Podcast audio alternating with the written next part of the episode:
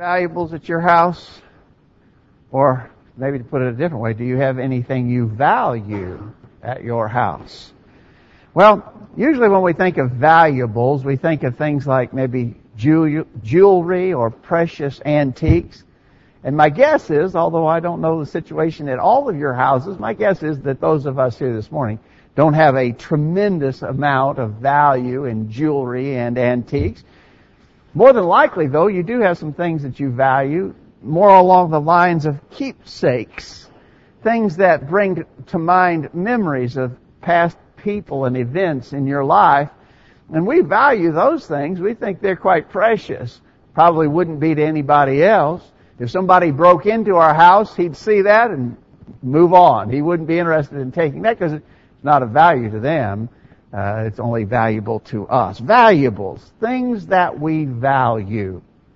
This morning, we want to talk a little bit about things we value, but we want to do it from a biblical perspective. And our question for the hour is this question: do you value what God values? That's the thing that we want to pursue and the question that we want to ask. We're not talking about keepsakes or memories. We're talking about things that influence our lives, things that impact us in the way we think and act. Do we value what God values is our question that we want to investigate. We stop here for just a minute to say thank you for being present, add words of welcome to those that are already extended. We're glad that you're here. We have visitors today. We're always grateful for our visitors, and we want you to come back. We hope that we can make you feel welcome here. As Yancey said, we're just trying to follow the Scriptures and do Bible things in Bible ways. We want to offer a Thus Saith the Lord, a book, chapter, and verse for the things we do and teach. And by all means, if you have a question about that, wonder why we're doing something in a particular way, please ask, and we'll try to answer from the Scripture. But we're glad for everybody and for your presence here this morning. Thanks for being here. Do you value what God values? Well, our first observation is a very simple one, very obvious, and that is that the world does not value the things of God. The world, people in the world, people who are not interested in religious things, people who don't care at all about God, people of this world, that's who I'm talking about, they obviously don't value the things of God. They don't care about God. I think it's very easy to observe in our culture that men of the world are not valuing the things of God. But I tell you, it's not a... You know, we think we live in a very bad time, and we do, but this is not a new condition. It is not a new situation that the men of the world do not value the things of God. It's always been that way. Back in the time of Christ, in Luke chapter 16, beginning verse 14, Jesus had an exchange with the Pharisees, the religious. They were religious people, but they weren't very inclined toward God. Notice it says in Luke 16, beginning verse 14, now the Pharisees who were lovers of money were listening to all these things, and they were scoffing at him, and he said to them, you are those who justify yourselves in the sight of men, but God knows your hearts, for that which is highly esteemed among men is detestable in the sight of God. What was the thing under consideration right here? Well, obviously the thing under consideration right here was money. And these Pharisees are even identified as lovers of money. And so they were lovers of money, and Jesus is rebuking them because that's where their hearts were really attached, to money. Well, someone might argue money is not bad in and of itself, is it? There are still people who are lovers of money, but money in and of itself is not bad, is it? Well, obviously, money in and of itself is not bad, but the problem is having too much attraction to it, to make it the thing most valuable to us. Notice, Jesus identified it in their case as that which was highly esteemed. They highly esteemed their money, and Jesus said that which is highly esteemed among men is detestable to God. We need to understand that. And what we're drawing out here is that there's a real distinction between the things that worldly men value and the things that God values. What men value often is detestable in the sight of God. And therefore, we have to be careful. Could we have a problem loving money, valuing money, making that which is nearest and dearest to us. Yeah, I think there's a real danger of that for sure. Not only money, but the things that money can buy, material possessions. It's a great danger, especially for us when we live in such a prosperous time and place. I think it's easily arguable that we have the highest standard of living of anybody who has ever lived in the history of time. We have a higher standard of living than anybody who lives in the world today, and certainly a higher standard of living than any who have lived historically in times past.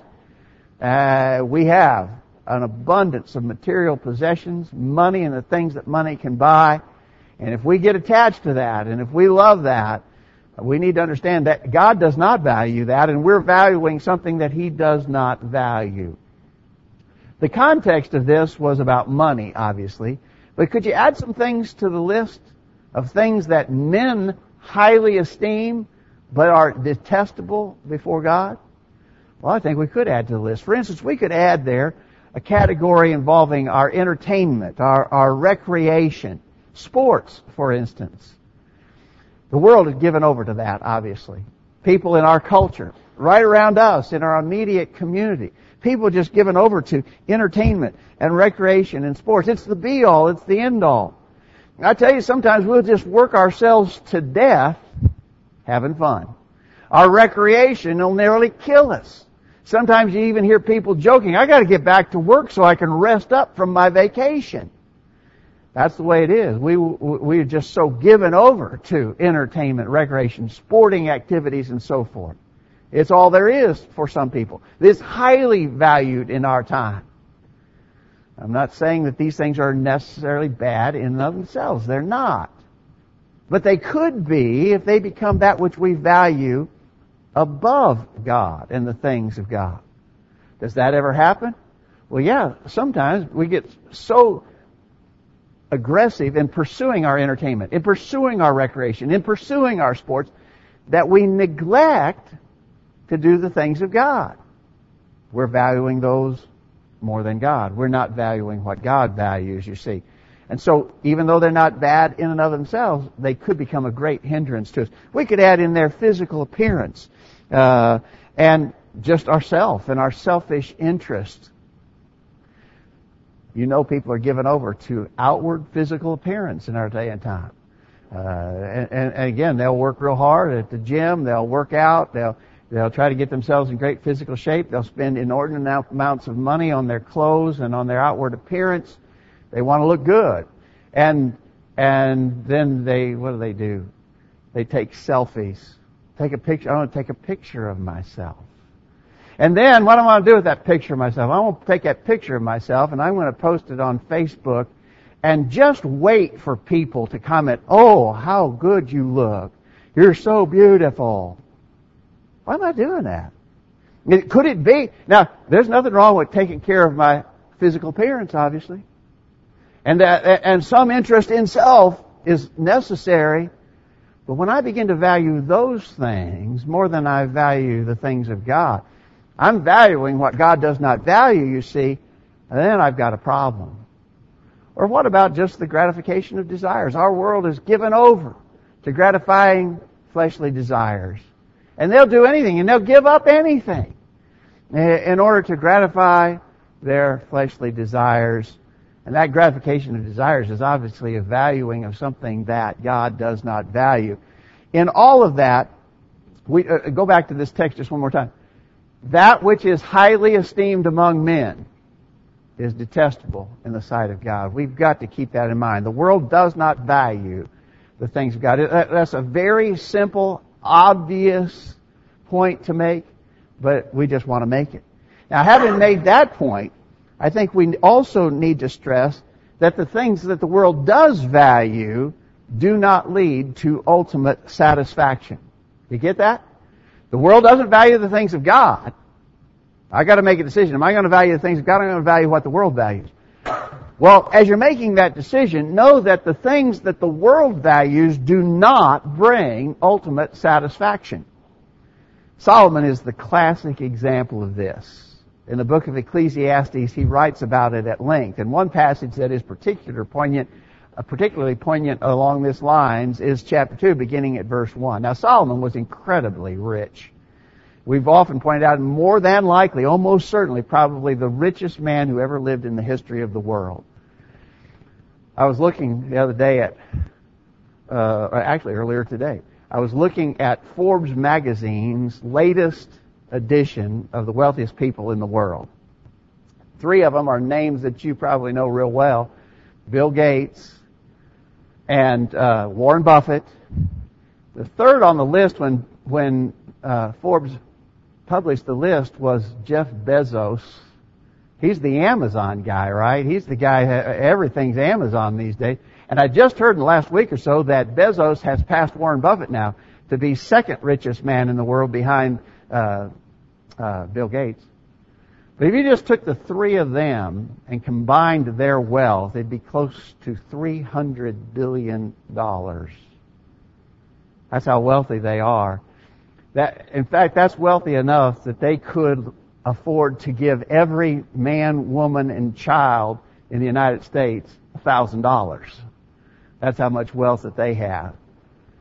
But I don't think that those three guys held a candle to Solomon.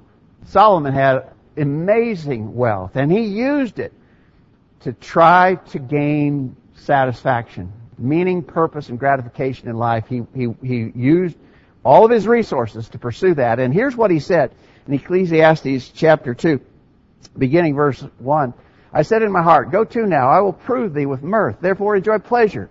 I sought in my heart to give myself unto wine. I made me great works. I builded me houses. I planted me vineyards. I had great possessions, above all that were in Jerusalem before me. I gathered also silver and gold and the peculiar treasure of the kings of the provinces. I was great and increased more than all that were before me in Jerusalem. Whatsoever mine eyes desired, I kept not from them. I withheld not my heart from any joy. Then I looked on all the works that my hands had wrought, and on the labor that I had labored to do, and behold, all was vanity and vexation of spirit, and there was no profit under the sun. I'm going to tell you, there's not a person who's ever lived who could have engaged in that experiment any more effectively than Solomon did. And Solomon's conclusion was that the things the world values will not satisfy you. You can pursue them as hard as you want, and it will never work. If Solomon couldn't get the job done, then I suggest to you that it simply can't be done. If you value the things that the world values, you will never be happy or satisfied with that. And Solomon says so. Now, the Apostle Paul repeated that sort of truth in the New Testament. In 1 Timothy chapter 6, beginning verse 9, they that will be rich fall into temptation and a snare and into many foolish and hurtful lusts, which drown men in destruction and perdition. For the love of money is the root of all evil, which while some coveted after, they have erred from the faith, notice, and pierced themselves through with many sorrows. That's pretty strong language if you stop to think about it. And it draws to mind the picture of maybe someone being stabbed with a spear or shot through with an arrow. If you go after money, there it is again, it's the love of money. If you go after money and what money can provide for you, if that's what you value, you're going to pierce yourself through with many sorrows. That's what's going to happen. The Word of God is very plain about that. The things the world values will not satisfy you in the long run. It's just very clear. So what should you do? Paul goes on, he says, but thou, O man of God, flee these things and follow after righteousness, godliness, faith, love, patience, meekness. We ought to flee. We should flee from money? Well, we should flee from the love of money. We should flee from a mindset that values that above the things of God, because the reality is we won't be satisfied with that. In the text that Timothy read for us earlier from 1 John chapter 2, very well-known passage, 1 John 2, beginning verse 15, love not the world, neither the things that are in the world. If any man love the world, the love of the Father is not in him. For all that is in the world, the lust of the flesh and the lust of the eyes and the pride of life is not of the Father, but is of the world. And the world passeth away and the lust thereof, but he that doeth the will of God abideth forever. Look how that passage starts. You know that passage. You've heard it for years and years. But notice how it starts. Love not the world. Love not the world. Don't love it. Or, in lines with the lesson we're teaching this morning, we said, don't value it. Don't value the things that are of this world. And he identifies them, the lust of the eyes, the lust of the flesh, and the pride of lies. Don't value those things. That's what the world values, but it won't work. You know why it won't ultimately work? He identifies that here, because those things are all passing away. All of those things are just temporary. They may not last you, probably won't last you just for your time here on earth. They're passing away, they're fleeting, they're temporal. And it may be that before your life here is spent, those things will be long gone from you. Certainly in eternity those things will be gone. He that doeth the will of the Father abideth forever. And so, this is not rocket science, is it? To just simply observe that the world does not value the things of God, and in conjunction with that, the things of the world will not bring you ultimate satisfaction. So, what to do? Well, what we got to do then is find what God values and value that, right? If valuing the things the world values doesn't work, then let's find out what God values and value that. Imagine, see if you can imagine a picture of a boy and girl courting one another, and they think they're in love. I think I love you, he says. But as they continue their courtship, they find out that they have absolutely nothing in common. They don't like the same things. They don't like anything the same. They don't like to do the same things. They don't like to talk about the same. They don't even like to eat the same kind of food. They have nothing in common with one another. You think they really love each other? Probably not. That's probably not going to last, right? Because the one that you love, you value the same things that person values. That's what it's really about, isn't it? Well, what about God then? If we love God, don't you think then that it would be automatic or almost go without saying that we ought to value what God values? Let me give you an example. I want you to note the contrast here. This is just one example.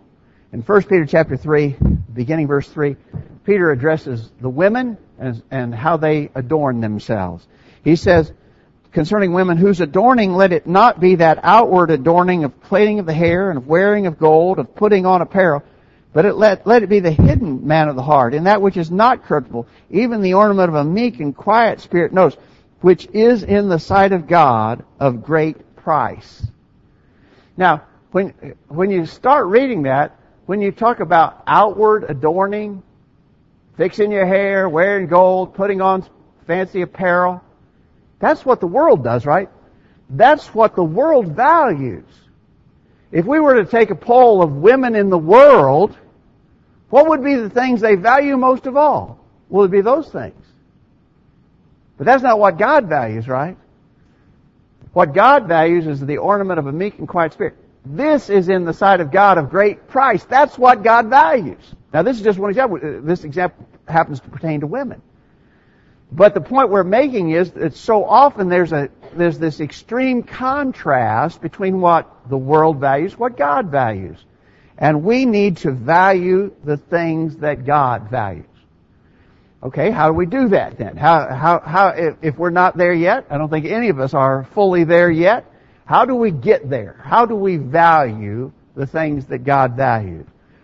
Well, first of all, it has to occupy our mind. It has to be in our thoughts. It's a thought process.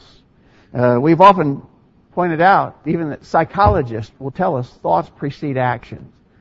Before you act on something, you will have spent time thinking about that something. And so, if we want to value the things of God, think on the things of God. Think on things that He would have us to think about. A well-known text along that line is Philippians 4, verse 8. Finally, brethren, whatsoever things are true, whatsoever things are honest, whatsoever things are just, whatsoever things are pure, whatsoever things are lovely, whatsoever things are of good report, if there be any virtue and if there be any praise, think on these things. So think on godly things. Think on things that God would have us thinking about. We said earlier that I think we're under great risk in our day and time because of our material prosperity, which I think is so true, I tell you another tremendous danger of our time, unique to our time, is the danger presented by media trying to control our thoughts. And we are just surrounded by that. And I really believe that we are allowing ourselves to be too occupied by what the media is presenting to us. And they're presenting it in a way to try and control our thinking. If they can get a hold of our thinking, then they can dictate our actions, you see, because thoughts precede actions. So I think we have to be especially on guard about media exposure and letting our thought processes being controlled and dictated by the media. Because if we want to value what God values, we got to think on godly things, and the media is not going to help us do that. I'll tell you that for sure. Think on things God values, and then act upon that. Consciously act upon doing the things which God values. Thinking is not enough. You've got to finally follow through. You can't just be talking about it. You have to do it. Remember what Jesus said in Luke chapter 6, verse 46. Luke 6, verse 46. Why call ye me Lord, Lord, and do not the things which I say? Whosoever cometh to me and heareth my saying, and doeth them, I will show you to whom he is like.